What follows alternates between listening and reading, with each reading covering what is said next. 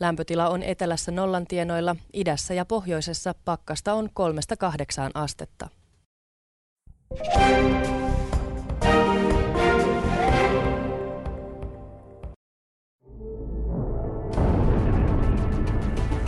Yle.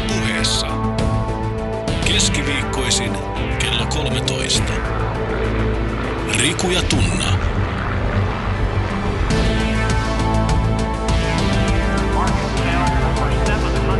Doc Ventures.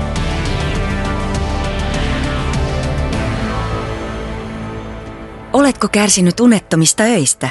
Huolestuttaako? Osta nyt pala hyvää omaa tuntoa kätevässä perhepakkauksessa. Ei enää turhaa syyllisyyttä. Nyt vain 999. On ihmisiä, jotka kykenevät kaikkiin hienoihin ja sankarillisiin tekoihin, paitsi yhteen. Olemaan kertomatta onnestaan onnettomalle. Kuten jo tavaksi näiden kahdeksan lähetyksen aikana on tullut, peli avattiin jälleen kirjallisella sitaatilla, jonka teille lausui vuoden mediapersona, vuoden seksikkäin mies ja vuoden kesäkolli ja roppakaupalla muita sankarillisia piirteitä omaava rakas kollegani Rantala Riku. Kuuntelet siis Doc Ventures-nimisiä ääniaaltoja, jotka kantautuvat täältä Yle Puheen studiosta vastaanottimen kautta korviisi ja niistä sekunnin murtoosissa aivoihisi, jotka koostuvat noin 1,3 kilosta tofun kaltaista kudosta joka pitää sisällään psykedeliset 100 miljardia hermosolua. Ääniaaltojen toisessa päässä mikrofoneihin blastailee tajuntaasi laajentavaa viestintää Doc Ventures Duetto eli Rikun lisäksi meikähemmi maailman parantajaksi ja ituhipiksi usein halveerattu Milonoffin tun. Sehän lähti jälleen kerran reippaalla tavalla Milonoffilta lapikkaasta. Parahinta keskiviikon alkua vain minunkin puolestani armaat kuulijamme. Tämän keskiviikon Doc Ventures-lähetys avattiin hienolla ajatuksella yhdysvaltalaiselta kirjailijalta Mark Twainilta, joka oli muuten varsin sankarillinen hahmo, renessanssi-ihminen, lehtimieskirjailija, joka liikkui sujuvasti, ui kuin kalavedessä sekä Yhdysvaltain etelävaltioiden kansanmiesten ja naisten kuin suurimpien herrojen, presidenttien ja maailman valtiaidenkin seurassa. Ja se on kuulkaas nyt niin, että kyseessä on vuoden viimeinen Doc Ventures-lähetys. Takana on seitsemän mahtavaa dokumenttielokuvaa ja edessä vielä yksi. Näiden leffojen teemoista on ollut meidän kanssamme keskustelemassa valtava määrä alansa johtavia ajattelijoita ja meidän arvostamia asiantuntijoita. Ja tämä on ollut jälleen kerran äärimmäisen opettavainen matka meille ja toivottavasti myös teille. Ja suurin kiitos kuuluu nimenomaan teille, hyvät yhteisömme jäsenet. Kiitos jokaiselle kuulijalle, jotka olette olleet mukana ja erityisesti teille, jotka olette aktiivisesti osallistuneet. Pankahan tänäänkin myös Shoutbox lauleskelemaan yle.fi kautta puhetta tai osallistukaa läpäheittoon esimerkiksi Twitterin välityksellä hashtagillä eli hasis töhryllä Docventures ja yle.fi kautta Docventures. Sieltä kaikki linkit myös Facebookit ynnä muut. Juuri näin isot ylä-, ala- ja keskifeset joka ikiselle on ollut ihan mahtavan ja mielettömän hienoa nähdä, kuinka paljon keskustelua on ollut ja ennen kaikkea on ollut mahtavaa seurata, kuinka tasokasta teidän keskustelunne on. Ja on, on nyt täällä snadaristi haikea olo, kun tietää, ettei pääse enää hetkeen tänne hyrisyttelemään kelakonetta ja kuulemaan uusia ajatuksia viisailta ihmisiltä.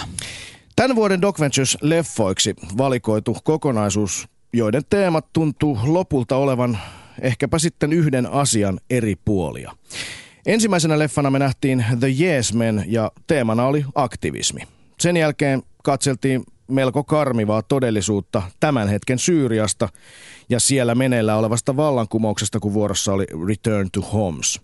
Sitten puhuttiin korruptiosta Afrikkaan sijoittuvan gonzohenkisen The Ambassadorin siivittämänä ja legendaarisessa War Photographerissa sotakuvaaja James Nachtway kertoi meille, kuinka hän haluaa tuoda totuuden esiin sieltä, missä se varsin usein hautautuu. Suomalaisuutta tarkasteltiin 70-luvun ja rakennemuutoksen perspektiivistä kulttidokkarissa Perkele kuvia Suomesta.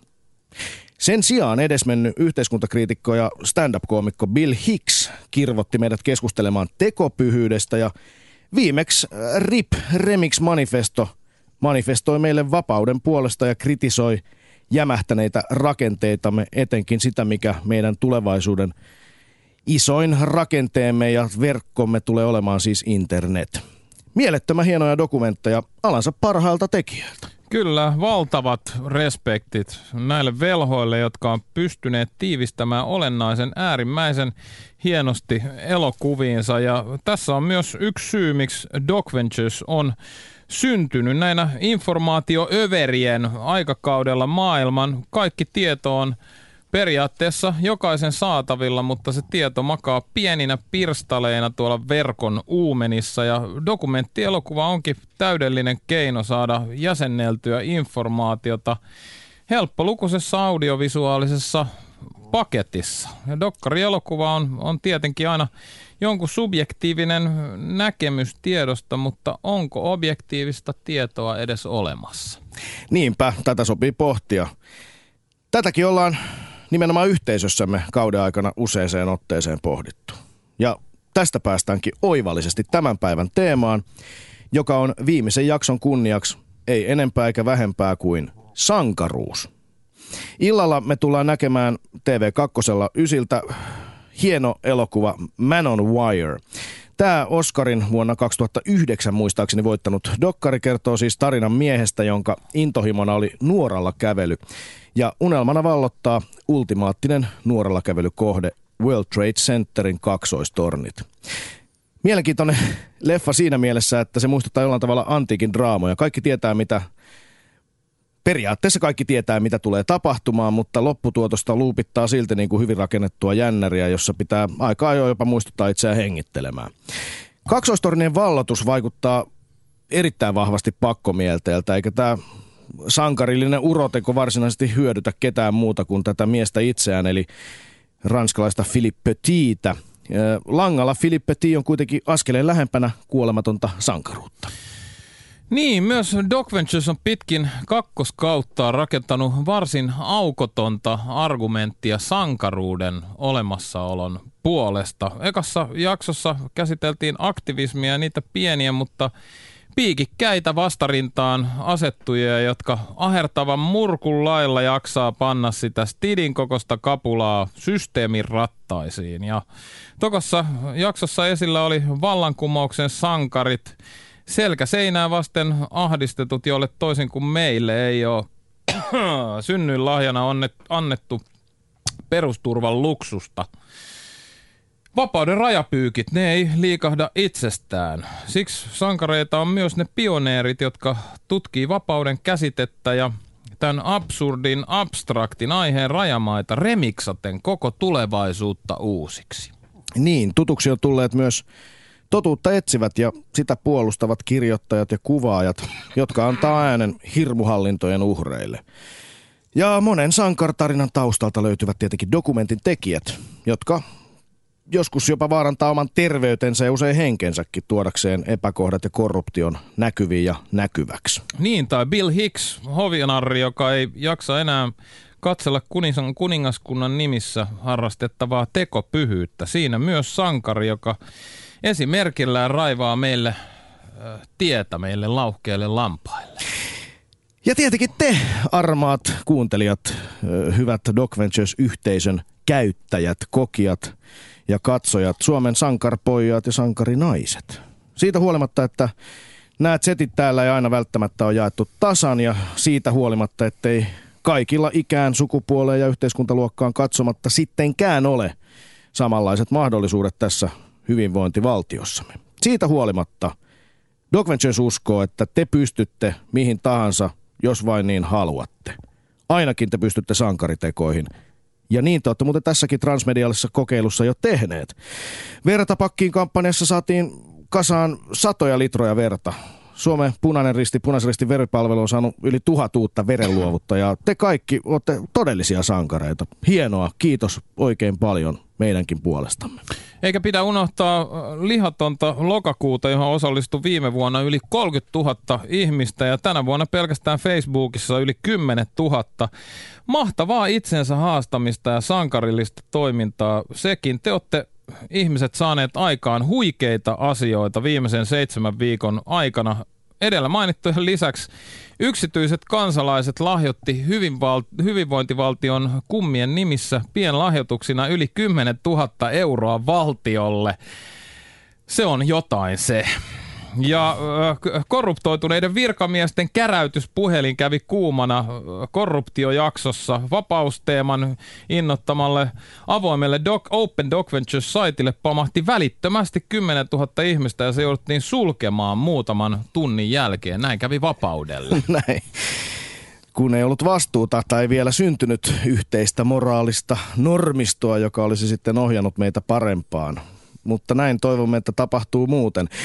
Tämän viimeisen sankaruusjaksomme aktivismi, aktivismina me valjastetaan teidät, hyvät monituhatpäinen mustanaamio kerhomme, etsimään tuntemattomia sankareita. Sillä, kuten me tiedetään, todelliset sankarithan liikkuu varjoissa. Ehdottakaa meille tuntematonta sankaria. Ilmiantakaa ystävänne, tuttavanne, sinut pelastanut ihminen tai hyvään johdattanut sankarillinen pehtoori. Tuntematon sankari kilpailuun.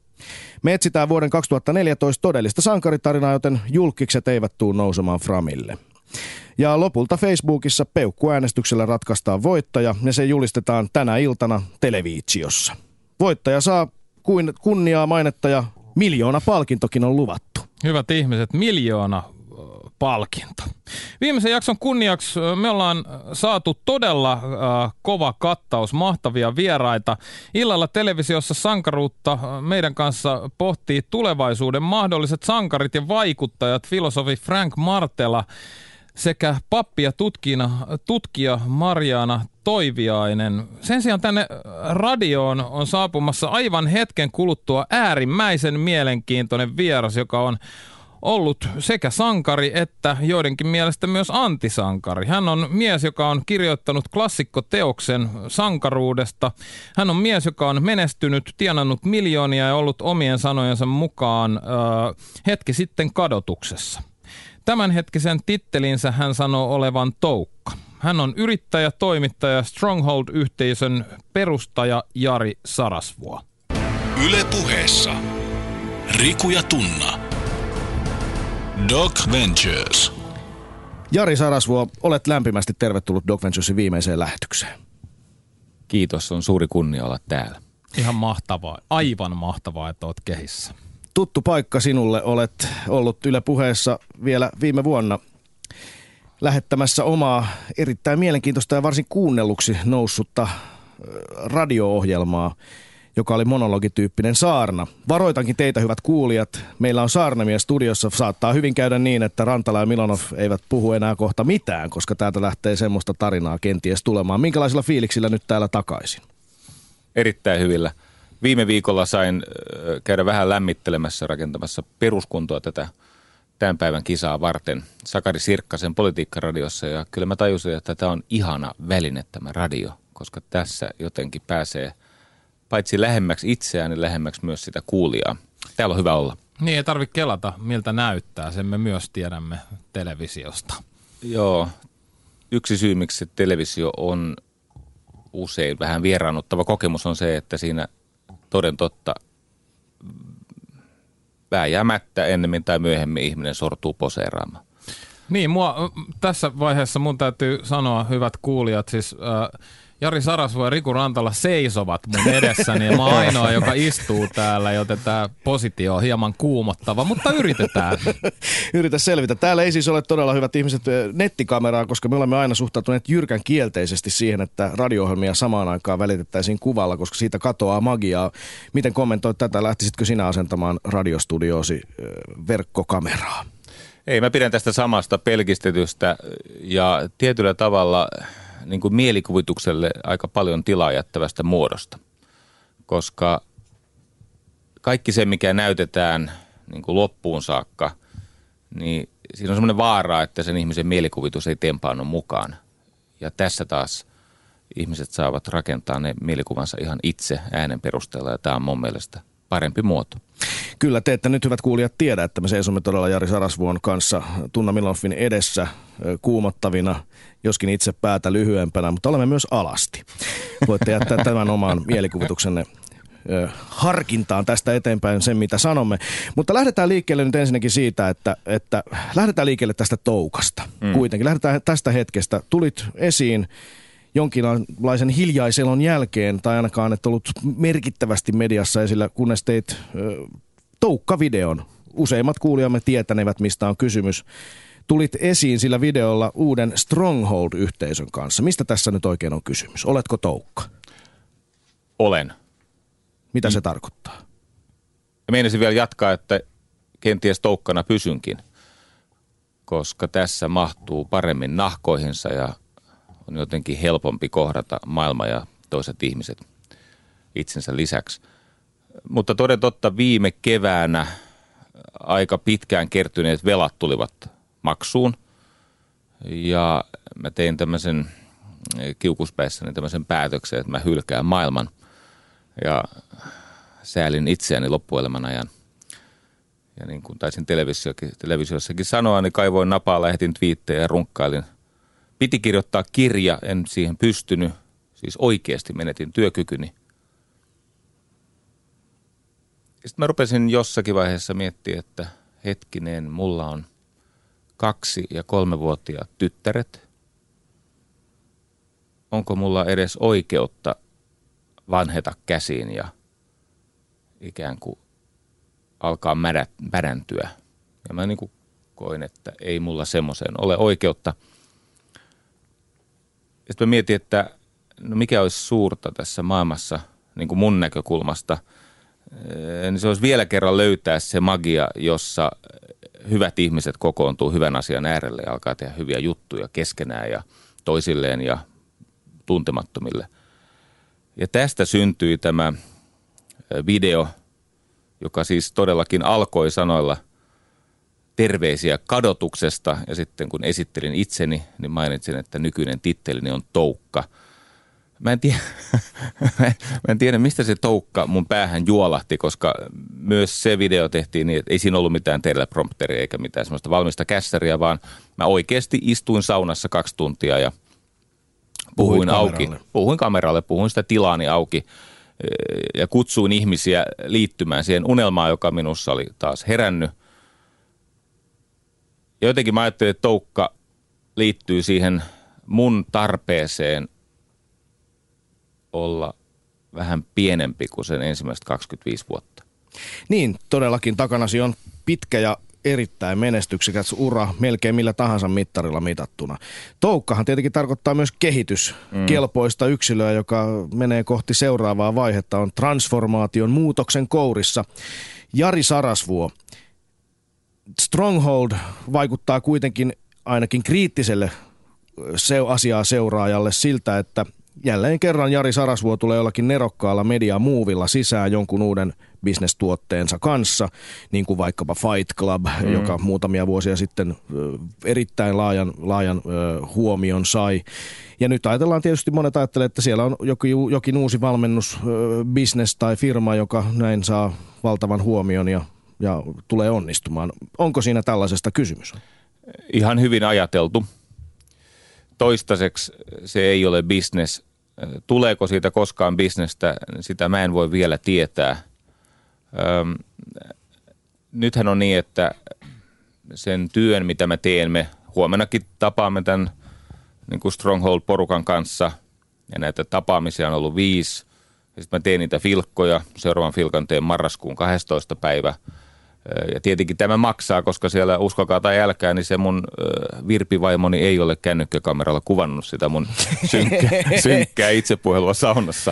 Vaan siellä on ihan oikeat ammattilaiset taustalla ja se, että pystyy pyörittämään sellaista yhteisöä, jossa 80 000 ihmistä katsoo filkkoja, 7500 ihmistä jättää yhteystietonsa ja sitten mä saan lähes 5000 liuskaa kirjeitä, niin siellä on ihmisiä, jotka tekee työtään. Ja mä maksan totta kai heidän palkkansa ja, ja kulunsa – ja yhtään laskua ei, ei minulta ole lähtenyt. Kun ei ole asiakkaita, eikä ole tuotteita, eikä ole mitään myytävää, eikä tietenkään sitten myöskään ole laskutettavaa. Mutta ihan varmasti tulee se vaihe, jossa äh, mä kysyn näiltä ihmisiltä, että onko tämä niin arvokasta, että he voisi, voisivat osallistua kuluihin. Mutta se, se ei ole vielä minun näköpiirissäni se hetki, enkä mä edes tiedä tuleeko se. Kuulostaa erittäin mielenkiintoiselta. Ja kuten viittasit tuossa siihen, että ensimmäiset 25 vuotta ovat takana ja nyt on seuraavat. Aloitit 26-vuotiaana ö, Hyvät, pahat ja rumat TV-ohjelman toimittajana. Sitä ennen sulla oli takana jo mielenkiintoinen ura. Et muuten ehkä tiedä tätä, että harva tietää, missä on kenties ensimmäisiä Jari Sarasvuon juttuja ilmestynyt. Minä olen lukenut ainakin yhden, koska kerran olin armeijassa reservupseerikoulussa päivystäjänä yöllä ja luin vanhoja kurssikirjoja tylsyyksissä ja löysin sieltä Jari Sarasvuon kirjoittaman artikkelin unettomuudesta ja unen hoidosta. Se oli mielestäni hieno juttu. Samalla kadehdin, koska silloin oli Hyvät, pahat ja rumat oli erittäin suosittu ohjelma ja pohdiskelin silloin 18-19-vuotiaana kloppina, että voi kun minäkin jonain päivänä voisin tällaisen jutun kirjoittaa. Mutta olen siis lukenut varhaisia teoksia ja siitä vain eteenpäin olet mennyt pitkälle. Meidän sukupolvelle Hyvät, pahat ja rumat oli merkittävä mediauudistaja. Se oli ainoita uskottavia ohjelmia. Toki joitain muitakin tämmöisiä ajankohtaisohjelmia tuli Abrossia ja sen sellaisia, jossa jollain tavalla oli ajan henkeä mukana ja tuntuu, että ne on jotenkin kiinni tässä ajassa. Mutta millä fiiliksellä sä nyt katselet tai mietit niitä aikoja? Öö, monet pitivät sua silloin sankarina ja aika monet on sen jälkeen ehkä su- muuttaneet suhtautumista. Miltä se susta tuntuu? No, siinä tuli kaksi täysin eri kysymystä. Niin tuli. Voin vastata molempiin. Ensimmäinen esittää Riku vastakysymyksen. Öö, pitivät sankarina, kyllä, mutta miksi muuttivat mielipiteensä?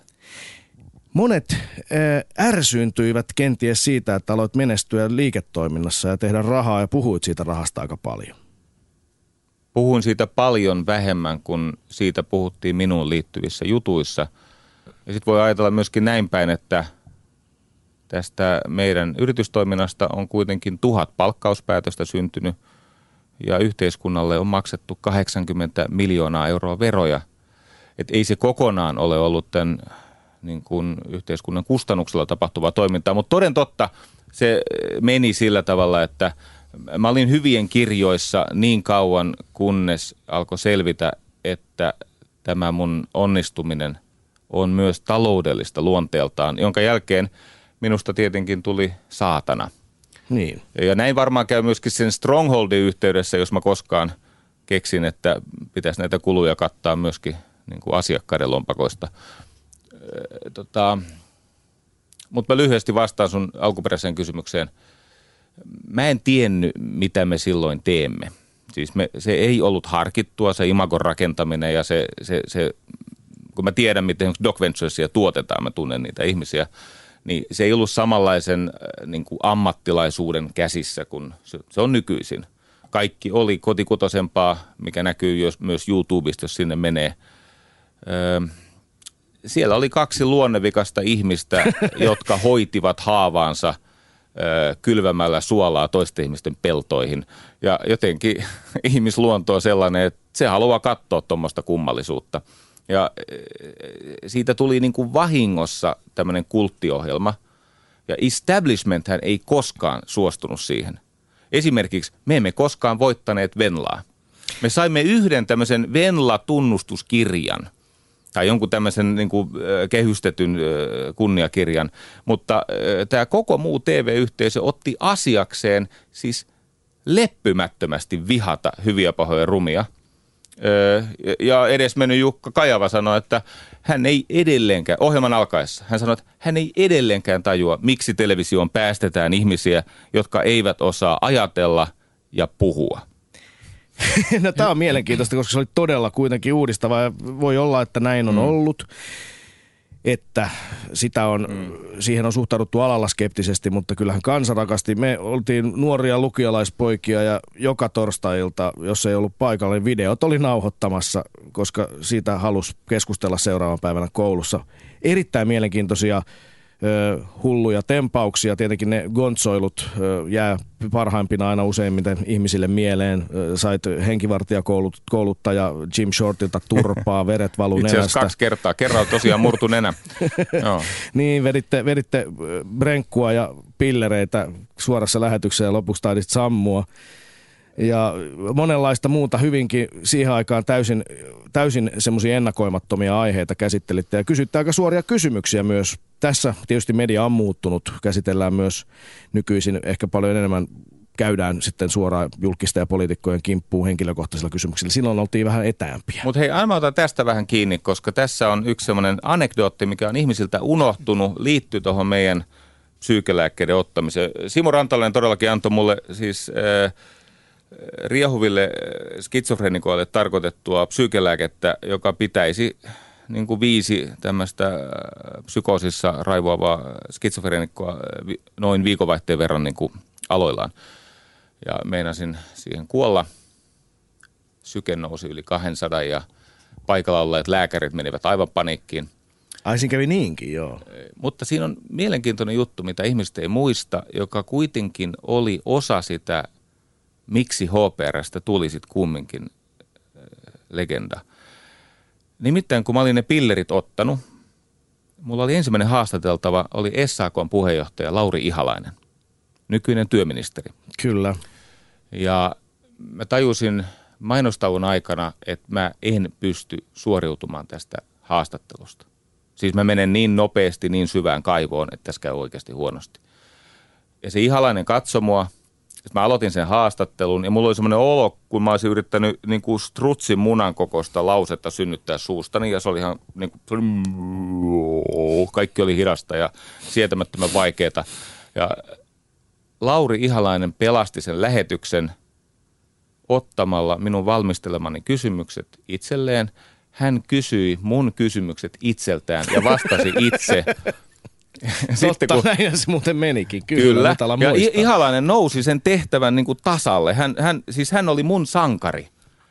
Hän niin kuin tajusi sen tilanteen, hän pelasti sen ohjelman ja sitten Tynkkynen veti tosi nopeasti seuraavan mainostauon ja kun Lauri Ihalainen siitä nousi, hän lempeästi, mä muistan aina erittäin lempeästi tarttumaan olkapäästä, katsomaan pitkään silmiin ja kuiskasi korvaan, että Jari, työn iloa. Erittäin hienoa, kova. Hienoa Lauri Ihalainen. Kyllä, täällä, tota, täällä, täällä Shoutbox käy, käy kuumana ja tota, uh, kuten aina sä mm. herätät sekä äh, rakkautta että, että vihaa. Tota, täällä Anonyymi kysyy ihan sama ja sanoo, kommentoi ihan sama, mitä mieltä ihmiset ajattelevat Sarasvuosta, mutta mikä tämän ohjelman pihvi on? Ohjelman pihvihän on siis sankaruus ja olet täällä kommentoimassa sankaruutta. Niin, me lähdettiin tähän fanipoikien muistelulinjalle, koska... Oli muuten aiheellinen kommentti Shoutboxista. Kiitos Anonyymi. Kyllä, todellakin. Niin, sankaruus. HPR päättyi 95 ja sen jälkeen jatkoit vielä minä Sarasvuo-ohjelmalla. Pysyit edelleen vahvasti mukana suomalaisen median keula hahmona. Ja sitten vuonna 96 sulta ilmestyi Sisäinen sankari, kirja. Mm. Ehkäpä ensimmäinen suureen tietoisuuteen Suoma, Suomessa noussut tämmöinen niin sanottu self-help-opas, ihmisen itsensä kehittämisopas, mm. joka, joita on Yhdysvallassa tehty jo 30-luvulla. Mistä lähti muutos siihen suuntaan, että päätit tehdä tällaisen? Me olimme tehneet bisnestä Jussi Parviaisen kanssa. Mä maksoin semmoiselle lontoolaiselle puntamiljardöörille kuin Cameron McIntosh. Jussi 40-vuotis syntymäpäivän kunniaksi 1,4 miljoonaa markkaa. Ja sitten me käytimme noin 1,6 miljoonaa markkaa tämän toivottoman Les Miserables musikaalin tuotantoon. Me ajauduimme selvitystilaan. Siis kolme miltsiä meni, meni kaivoon. Kolme miltsiä meni kaivoon, eikä meillä ollut silloin rahaa. Ja me olimme selvitystilassa. Tilintarkastaja sanoi, että nyt on niin, että toimintaa jatketaan hallituksen vastuulla. Ja mä sanoin tilintarkastajalle, että sait juuri potkut ja vaihdoin sen kolmen millin velan taseessa niin kuin vastattavaa puolelta vastaavaa puolelle, eli siitä tehtiin omaa pääomaa. Tänä päivänä näitä tehdään temppuja. Ja vaihdoin vähän tota, ymmärtäväisemmän tilintarkastajan siihen, mutta edelleen ne piti maksaa ne 1,4 miljoonaa euroa pankille ja sitten se, se tota, ammottava reikä siellä meidän taseessa. Anteeksi, kysymys oli varmaan markoista silloin. Ne oli markkoja, anteeksi. Joo, niin 500 000 Livahti. Euroa. Joo, no problem. Livahti 500 000 euroa. Ja siinä hädässäni mä mietin, että miten tästä voi selvitä ilman, että tämä toiminta loppuu tähän ja käy niin kuin isälle, joka niin, niin ikään teki konkurssia ja kuoli häpeään. Mä marssin VSOYn Jorma Kaimion luokse ja sanoin, että mä haluaisin käynnistää Suomessa uuden tämmöisen kirjakustantamisgenren, tämmöisen self-help-genren. Koska mun vaistot, jotka sitten ovat erehtyneet lukemattomia kertoja, sillä kertaa olivat oikeassa. Mä ajattelin, että se, se lamassa kärvistelevä Suomi tarvitsee tarinan, josta ihmiset saa rohkeutta ja toivoa. Ja ilmoitin aika korskeasti etukäteen tälle Kaimiolle, että olen aikeessa kirjoittaa tämmöisen bestsellerin, jonka nimi on Sisäinen sankari. ja häneltä vastapalvelukseksi pyydän heidän parasta kustannustoimittajansa mulle panttivangiksi. Ja, näin, niin, näin, näin sitten ilmeisesti näin kävi. kävi. Ja se todellakin myi paljon. Öö, ja tästä itse kirjasta on lukemattomia väärinkäsityksiä sen kirjan eettoksesta ja tarkoituksesta ja filosofiasta, mutta se lähti siitä meidän ahdingosta ja siitä yrityksestä pelastaa itsemme ja sitä kautta ehkä tarjota samaa mahdollisuutta niille, jotka kirjan lukevat.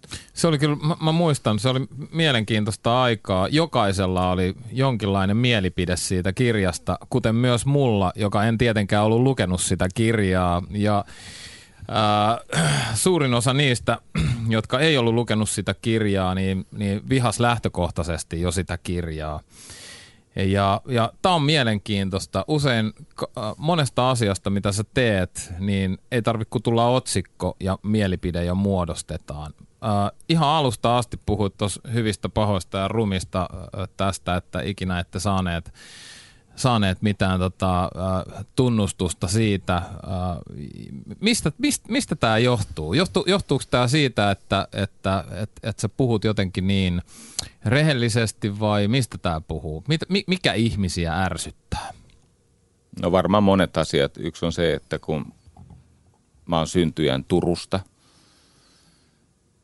ja mulla on tämmöinen vähän mustavalkoinen valkoinen tapa ilmaista itseäni. Eli mä pudottelen tämmöisiä pelkistettyjä totuudeksi verhottuja lauseita, jotka mä just hetki sitten on itse oivaltanut.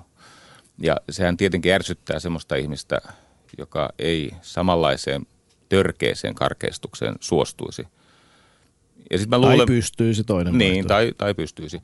Et mä luulen, että toinen syy on se, että äh, tämä Sarasvuon hahmo on monella ihmiselle niin kuin irto, irronnut, erkaantunut siitä alkuperäisestä inhimillisestä lähtökohdastaan. Sitten Sarasvuosta on tullut tämmöinen arkkityyppi, koska mä oon lukemattomia esimerkiksi moraalisia tuomioita itseeni liittyen lukenut sillä perusteella, että mä oon menestynyt yrittäjä. Se, se menestys tämmöiseen näkyvään hahmoon sidottuna, niin se magnetisoi ihmisten moraalisen kompassin, ne menee sekaisin. Joo, arkkityypit ovat mielenkiintoisia, koska nehän mm. liittyy ehdottomasti sankaruuteen, myytteihin ja siihen, mistä koko ihmiskunta luo mm. isoja tarinoita, joilla me jaksetaan jotenkin eteenpäin tässä elämässä. On olemassa yksi sankarityyppi, taituri, ainakin mm. muistaakseni Matti Kuusen määritelmän mukaan. Taituri voi olla vaikkapa Mikael Granlund tai Teemu Selänne. He saavat menestyä ja tehdä rahaa. Miksikö hän on käynyt niin, että sinä Jari Sarasvuo et ole taituri? Olet varmasti sitäkin, olet taitava, mutta jotakin siitä on lähtenyt pois, jotta ihmiset eivät tavallaan automaattisesti lukeudu enää lue sua hyvien joukkoon. Todella suuremmoinen kysymys. Tämän takia kannatti herätä tänä aamuna. Mä oon Tunne ja Riku todella lähellä sellaista hetkeä, että alkaa tämmöinen vähän pitkä lause. Anna tulla vaan. No ehkä en, koska mä haluan kunnioittaa tätä ohjelmaa ja teillä on varmaan joku idea tämän ohjelman kulusta, mutta... Ei, mut, siksi, siksi, siksi sä oot täällä, anna mennä. Mutta on, me ollaan aivan ytimessä.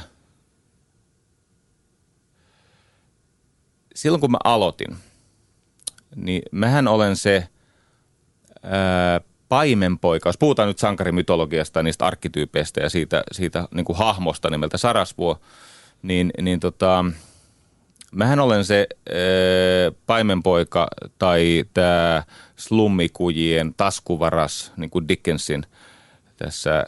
Oliver vai, Twist. Kyllä, kyllä. Oikein. Josta, mutta samasta kirjasta Uriah P. Heep-niminen bändi on saanut nimensä. Se on semmoinen hahmo kuin Uriah Heep. Niin tota, mä oon se tyyppi, jolla ei ole alun perin sitä niin kuin auktorisoitua pätevyyttä puhua näistä asioista. Ei bisneksestä, koska mä jätin sen kauppakorkeakoulun kesken. Ei tietenkään ihmisyydestä, koska mä oon sika. siis kun mä oon miljonääri, mä oon sika. Ja, ja, tota, ja olen mä kuullut semmoisenkin, että mä en saa puhua rakkaudesta, koska olen eronnut. Ni, niin se paimenpoika tai tämä taskuvaras – joka sitten kumminkin erilaisten sattumien kautta saa tilaisuutensa ja onnistuu käyttämään sen, niin sehän herättää raivoa niissä ihmisissä, jotka sitä kautta tulevat muistututuksi omasta osattomuudestaan. Mikael Granlundin taituruus on täysin kiistatonta. Jari Sarasvuon taituruus 90-luvulla ja 2000-luvun ensikymmenen ensimmäisellä puoliskolla on erittäin kyseenalaista. Ja sitten kun sankaritarinoihin kuuluu se langennut sankari, siis useimmiten sankarit eivät ole yksioikoisesti hyviä. He ovat monesti ristiriitaisia ää, tällaista ää, niin kuin moraalista jännitettä itsessään ää, kantavia ihmisiä, jotka sitä sankarin työtä tehdessään tosiasiassa tuhoavat kaiken sen, mikä on heille pyhää ja arvokasta. He lankeavat, he joutuvat sinne tuhkaluukkuvaiheeseen tai niin kuin lukemattomissa tarinoissa he kuolevat, joutuvat haadekseen tai niin kuin näitä myyttejä, sankarimyyttejä, missä sankari kuolee tai se haudataan tai se viedään luolaan tai jotain tämmöistä. Se langennut sankari on ensinnäkin siinä käy niin, että se, se väkijoukko, väkijoukkohan aina vihaa sankareita, siis se, se tavallinen, se suuri massa vihaa näitä sankareita. Sitten se väkijoukko tajuaa, että me olimme oikeassa, että tämä sankari on paha tai että se on kelvoton. Hän ei ole siis oikea sankari, vaan totuus se on moraali, paljastuu. totuus paljastuu, se on moraalisesti korruptoitunut. Ja kun sieltä tuhkalukkuvaiheesta tai sieltä manalasta se sankari löytää itsensä ja hän luopuu itsestään. Siis siinä käy aina niin, että se tekee tämmöisen niin kuin egosurman. Se luopuu itsestään ja se liittoutuu niiden ihmisten kanssa, joita hän kaltoin kohteli, joiden apua hän ei hyväksynyt. Ja hän tekee tämmöisen niin kuin eräänlaisen hengellisen ylösnousemuksen. Ja se liittoutuminen johtaa sitten läpimurtoon ja, ja siihen... Äh, niin kuin tarinan päätökseen, jossa usein sankarimyyteissä vielä on tämä erittäin tärkeä juttu. Se alkaa siitä, että viatonta kutsutaan seikkailuun ja se sankari on vastentahtoinen lähtemään siihen seikkailuun. Sitten on se alkuvaiheen menestys, lankemus, liittoutuminen, tämä henkinen ylösnousemus, voitto. Mutta kun tulee palkkioiden jakamisen aika, niin usein sankari ratsastaa jo kohti auringon laskua. Hän siis jättää sen heimon, jota hän palveli sillä omalla moraalisella syntiremeen raivaamisellaan. Ai, erittäin hieno, erittäin hieno monologi. Kiitos Jari Sarasvuo. Tämä vastaus oli siis kysymykseen, miksi et ole taituri. Ja tämä on oikeasti erittäin hyvä vastaus. Totean vielä tässä kohtaa, että nimenomaan näistä asioista, mistä Jari äsken puhuit, me näemme tämän illan elokuvan sankarissa myös mm. näitä piirteitä Filippe Tiissä, kun näemme Man on Wirein tänä iltana kello 21 Yle TV2. Mitäs toukkavaiheessa tällä hetkellä? Kuka, ku, kuka on toukan sankari? Mikä on, mikä on, mitä on sankaruutta toukka-aikana? No siinähän on tämä sama ajatus, joka on lukemattomissa eri yhteyksissä todettu, siis tämä Sören Kierkegaardin sanoiksi pukema ajatus, olisin tuhoutunut, ellen olisi tuhoutunut, mutta koska halusin loistaa, oli kestettävä palaminen. Toukka on se, joka suostuu siihen alempaan kehitysvaiheeseen tai siihen tietyllä tavalla epämuotoisuuteen, hahmottomuuteen – sehän on kaukana hahmona siitä perhosesta, joka siitä saattaa tulla. Siitä voi tulla myös muuta loispistiäinen. niin, joka, niin. Joka on musta tosi hauska ajatus. Että ei se ole ihan kyllä. sanottu, että sieltä tulee ritariperhonen, sieltä voi tulla myös sieltä kotelosta loispistiäinen. Mutta toukka on se, jonka sankari on kaikki ne ihmiset, jotka kukin tahoillaan sieltä omasta henkilökohtaisesta kadotuksestaan kömpii kohti kirkkautta ja ratkoo samanlaisia tämmöisiä moraalisia, inhimillisiä ongelmia omissa umpikuissaan. Kyllä. Ö, tässä vaiheessa mä haluaisin kysyä kausista. Puhuit tästä toukan metamorfoosista. Mm. Jos me nyt puhuttaisiin, voidaanko me puhua yksi, ensinnäkin tämmöistä kolmesta näytöksestä mm. Sarasvuo-nimisen hahmon Kyllä. elämässä. On ollut tämä nousu, tunte, mm. tunte, tunnetuksi HPR, ehkä 93, 95, siitä eteenpäin minä ja Sarasvuo vaihe. Sitten oli tämmöinen massikausi, mm. 97-2013 ehkä, mm. jolloin tehtiin kymmenien miljoonien eurojen arvoinen pörssissä mitattavalla mm. arvolla, mm. arvoinen, jopa 100 miljoonaa arvoinen yhtiö. Niin suurimmilla, joo. Va- valtava, valtava. Joo. Ja nyt, onko nyt, onks nyt joku uusi kausi? Mikä se kausi on? Onko se, onko se kausi nyt havahtumisen kausi? Niin, tai palvelemisen kausi. Mä olen tavannut tämmöisiä intialaisia opettajia oman matkani varrella – siellä on ollut tyypillistä, että he ovat olleet ensin oppipoikia, ja mäkin koin olleeni oppipoika silloin toimittajana, alkavana yrittäjänä. Mä olin sielultani oppipoika, vaikkei se oikein aina siltä niin kuin näyttänyt, mutta myös mediassa. Ja sitten tuli se vaihe, missä ne opit toden totta muutettiin menestykseksi, ja tämä oli tämä yrityksen vuodet 2005 2000 kymmenen. Ja oot ihan oikeassa siitä, siitä syntyi massia, siis mielettömästi massia. Mutta kun se tarina luhistui oman painonsa alle, mulle kävi tosi varhain, ennen jo 2010, mulle, mulle kävi tosi varhain semmoinen niin kuin oma henkilökohtainen havahtuminen ja herääminen, että tämä ei ole se, mistä mun lopullisessa tarinassa on kysymys. Tämä kuuluu tähän tarinaan – Mä oon tästä kovin kiitollinen. Tästä on valtavasti hyötyä suoraan tuhansille ja kymmenille tuhansille ihmisille ja välillisesti jopa sadolle tuhansille ihmisille. Mutta tämä ei ole se, mikä mun elämässä on pyhää. Ja mä jaksoin teeskennellä tunteitani ja niin kuin tavallaan valehdella sitä vastaan, mikä on mulle sisäisesti totta, niin kuin ammatillisesti semmoiset seitsemän vuotta. Se, se, se on about seitsemän vuotta, mitä mä jaksoin niin kuin pyristellä vastaan – ja siinä toissa kevään Ylen puheen aikana, sitten tuli tämä hieman olosti päättynyt televisiokokemus siellä nelosella, niin, niin tota, mä tajusin, että mä en pysty pitää kiinni siitä harhasta. Ja niin kuin Buddhakin sanoi, että kaikki kärsimys johtuu siitä, että ihminen yrittää hirttäytyä omiin harhoihinsa. Ja onnistuukin tietenkin. Mä en pystynyt pitää siitä kiinni ja kun se homma luhistui alta ja ote kirpos siitä, siitä elämänvaiheesta, siitä elämän tehtävästä. Ja sitten mä kysyin, mitä mulle jää jäljelle? Mä oon 50. Ensi kesänä. Niin. No nämä mun tuntemat tapaamat, vaikka tämmöinen kaveri kuin Jagdish Parik. Hänen massivaihe oli pikkasen runsaampi kuin mun.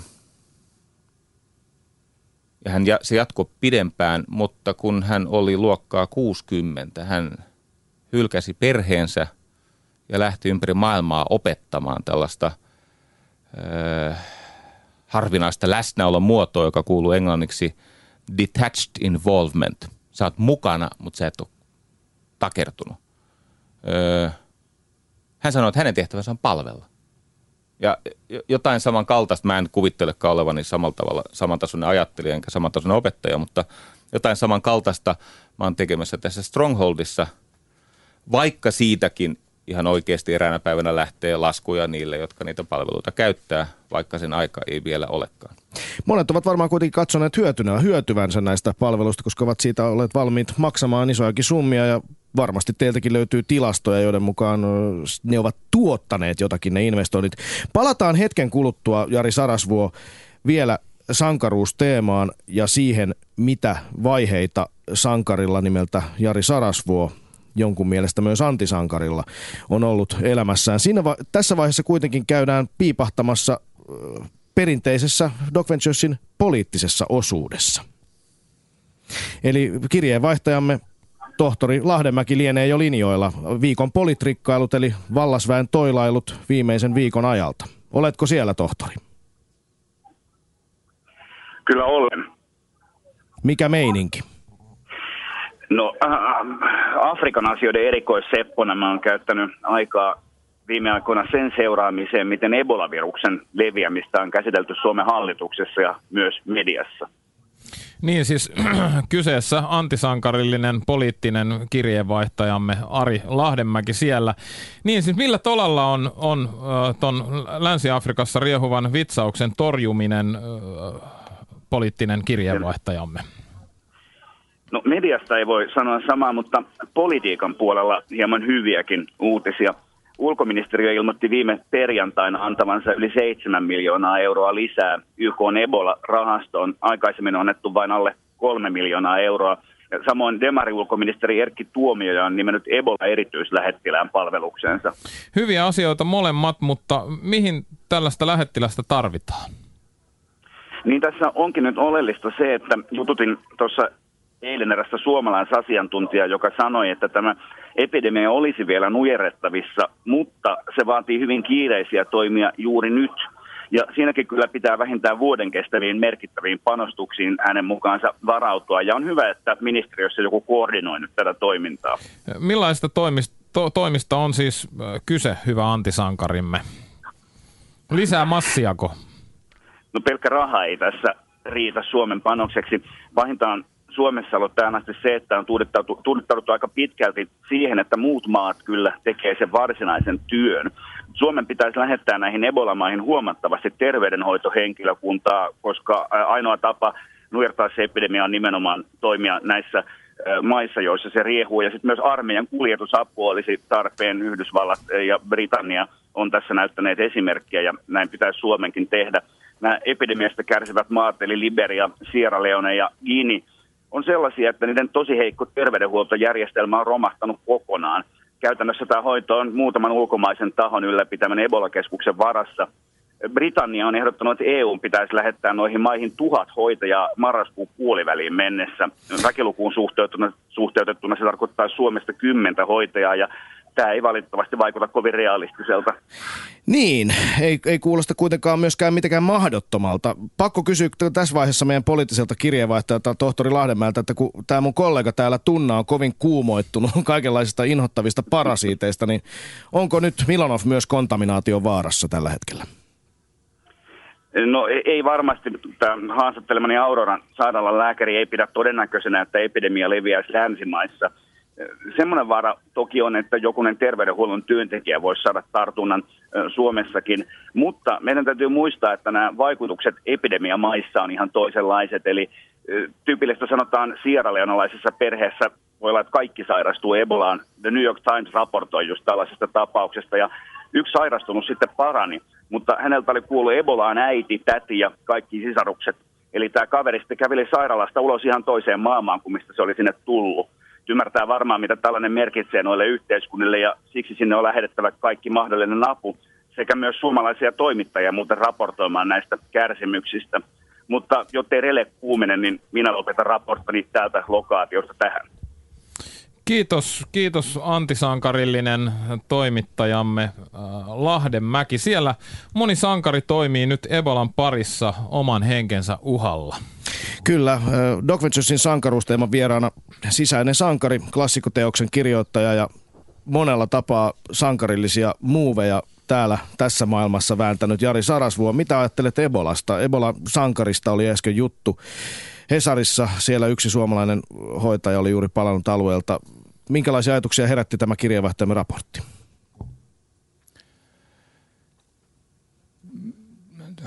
Tämä on vaarallinen lause, mutta jos länsimaissa tulisi edes semmoinen rajoitettu outbreak, semmoinen niin kuin nopea epidemia-isku, niin mä luulen, että eh, meitä alkaisi kiinnostaa paljon enemmän se – Afrikan tilanne ja ylipäänsä tämän tyyppisten tautien äh, niin kuin rokotteet ja muut hoitomenetelmät. Tämä 1600-luvulla vaikuttaneen John Donnen runo No Man is an Island, eli kukaan meistä ei ole saari, ja kun siinä on se ajatus, että missä ikinä manner sortuu mereen, niin veden pinta nousee kaikkien saarten kohdalla. Ja sitten kun se jatkuu, että älä siis koskaan kysy, kenelle kellot soivat, ne soivat sinulle, ystävä – tämä ajatus piinaa mua. Siis okei, okay, siellä on kammottava yhteiskunnallinen, inhimillinen ja tu- pitkälle tulevaisuuteen ulottuva tragedia, Mutta vaikka se on siellä, niin se on tragedia myös täällä. Ja jos tällä kertaa päästään varoituksella, niin se on ajan kysymys, jolloin se ei enää ole tämmöinen wake up call, tämmöinen herätyshuuto, vaan se on totta. Ei siitä ole sataakaan vuotta, kun Euroopassa riehui virustauti, joka tappoi muistanko nyt väärin, olisiko ollut siis enemmän kuitenkin kuin ensimmäinen maailmansota, luokkaa 30 miljoonaa ihmistä.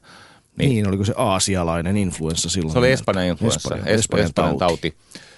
No joka tapauksessa niin eh, se sai mut miettelijäksi toi, toi tota Arin rappari siitä, että josko lopultakin olisi semmoinen vaihe tullut tässä maapalloistumisessa, että otettaisiin tosissaan myös se elämä tuolla. Miten me saataisiin lisää myötätuntoa maailmaan? Puhutaanko Strongholdissa myötätunnosta? Voit olla ihan varma, että puhutaan. Siellä puhutaan myös paljon, puhut paljon kulttuurista. Mitä, mitä se kulttuurin johtaminen, mitä, mitä sä, ää, mä en ihan täysin tajunnut siinä niistä, mä katsoin niitä sun videoita, mä en ihan täysin ymmärtänyt, että mi, mistä sä puhut, kun sä puhut kulttuurista. Pystytkö vetämään tähän viimeiseen viiteen minuutin pähkinän kuoressa, mistä äh, Strongholdissa on kysymys ja mistä siinä kulttuurissa on kysymys? Pystyn. Lähdetään siitä teidän tilanteesta, koska ihminen ymmärtää helpoiten asioita, jotka on itselle tuttuja. Näennäisesti voi vaikuttaa siltä, että te olette kundit luonut tämmöisen kulttuurillisen ilmiön nimeltä Doc Ventures – ja teillä onkin ollut siinä merkittävä rooli, hyvin näkyvä rooli, mutta ette tietenkään ole sitä kahdestaan luoneet, eikä edes se jengi, joka tekee työtä, jotta te onnistuisitte isommin tänään, nyt, tässä radiossa ja myöhemmin illalla televisiossa, vaan tietenkin se ilmiö on syntynyt siitä vuoropuhelusta, joka teillä on tämän Doc Ventures yleisön kanssa ja sitten myös sen maailman kanssa, jota te kommentoitte kulttuuri on tämmöinen näkymätön ja olematon, mutta varsin todellinen voima, jonka kautta ihminen ilmentää omia arvojaan, jonka kautta ihminen syntyy niin kuin täysin persoonaksi. Kulttuuri on, se on suhde, joka määrittelee ihmisen tapaa ajatella, toimia, tuntea, ja se ei lähde itsestä. Se on ihmistä suurempi. Se on samanlainen asia kuin tarina. Itse asiassa kulttuuri ja tarina liittyy tietenkin irrottamattomasti toisiinsa. Ja tämä tuo meitä sankaruuteen, koska ö, tarinoissa on aina kysymys tietenkin protagonisteista eli sankareista, jotka muuttaa kulttuuria eli yhteistä tapaa ajatella. Nyt alun perin se kuolemansynneistä vaarallisin eli ylpeys. Kaikkien syntien äiti. Niin näissä sankaritarinoissa joka liittyy tähän sun kulttuurikysymykseen, niin se on yleensä se yhteisö, joka on sairastunut siihen salaiseen ylpeyteen, jonka yhtenä oireena ne uhraa näitä neitsyttyttöjä lohikäärmeille. Ja sitten sinne ratsastaa se sankari sinne kylään. Ja se ottaa sen kyläyhteisön ylpeyden, siis sen synnin kannettavakseen, ja uhrautuu. Siis ylpeyden vastahyve on klassisesti urhoollisuus, joka tulee sanasta urho ja uhri – Ihan samalla tavalla kuin englanninkielen sana sacred ja sacrifice, niillä on sama kantasana. Se, mikä on pyhää, se kutsuu uhraukseen. Kulttuuri elää uhrauksista. Se elää sellaisista tarinoista, jo, jotka uudelleen energisoi ihmisten tavan ajatella ja suhtautua toisiinsa. Ja nämä kolme käsitettä, sankari, tarina ja kulttuuri, ne on sen saman vaikeasti selitettävän ilmiön erilaisia tulokulmia. Ja siinä on aina kysymys loppujen lopuksi siitä, että – se sankari sillä omalla elämällään, joko hulluudellaan tai viisaudellaan, hän tietyllä tavalla auttaa sitä yhteisöä lopultakin tajumaan, mistä heissä itsessään on kysymys, koska yhteisön yksi tämmöisiä lakeja on se, että yhteisö hahmottaa itseään tämmöisten symbolisten tarinoiden ja sankarihahmojen kautta. Ja tätä me tutkitaan siellä Strongholdissa. Tämä on erittäin mielenkiintoista. Te puhutte siitä siis semmoisella ryhmällä, jotka osa haluavat kehittää itseään, osa ehkä itsensä ohella yritystään tai mm. niin edelleen. Sinä haluat kehittää itseäsi ja teidän koko yhteisö mun ymmärtääkseni haluaa mm. nimenomaan myös vuorovaikutuksessa toisiinsa kehittää koko yhteisöä. Mua kiinnostaa tässä nyt myös se, että kun olet, niin kuin tässä aikaisemmin mainittu, olet tehnyt valtavasti rahaa ja monet ihmiset ovat saaneet työtä siitä, että sä oot kehittänyt mm. Ihmisten tai yritysten toimintaa. Mm. Siitähän he ovat maksaneet. Kyllä. Ja tietysti monet voi olla sitä mieltä edelleenkin, että hullu se on, on joka maksaa eikä se, joka pyytää, että hyvä vaan, mutta eihän noista oikeasti mitään hyötyä ole ollut. Teillä on varmasti myös toisenlaisia, että pystytte varmaan esittämään, on joskus nähnytkin sellaisia mm. lukuja, että esitetään, että hei tässä katsokaa, kun Trainer House koulutti, niin näin ja näin paljon myytiin lisää seuraavana vuonna. Mä uskon siihen, että se on kyllä hyvin mahdollista, mutta sitten tietenkin isoin kritiikki tätä sun tavallaan pitkää uraa kohtaan on, mihin tuossa aikaisemmin jo viittasit, on se, että tässä nyt on kysymys tämmöisestä eh, uskon asiasta, että että, että eihän tämä nyt niin mene, että ihminen vaan päättää, että tämä maailma muuttuu ja sitten se muuttuu. Mutta samaan aikaan mua kiinnostaa hirveästi se, että mä tiedän ihan henkilökohtaisestikin kokemuksesta pitkän matkailuhistorian taustalta, että psyykkaaminen on järjettömän tärkeää meille ihmisille.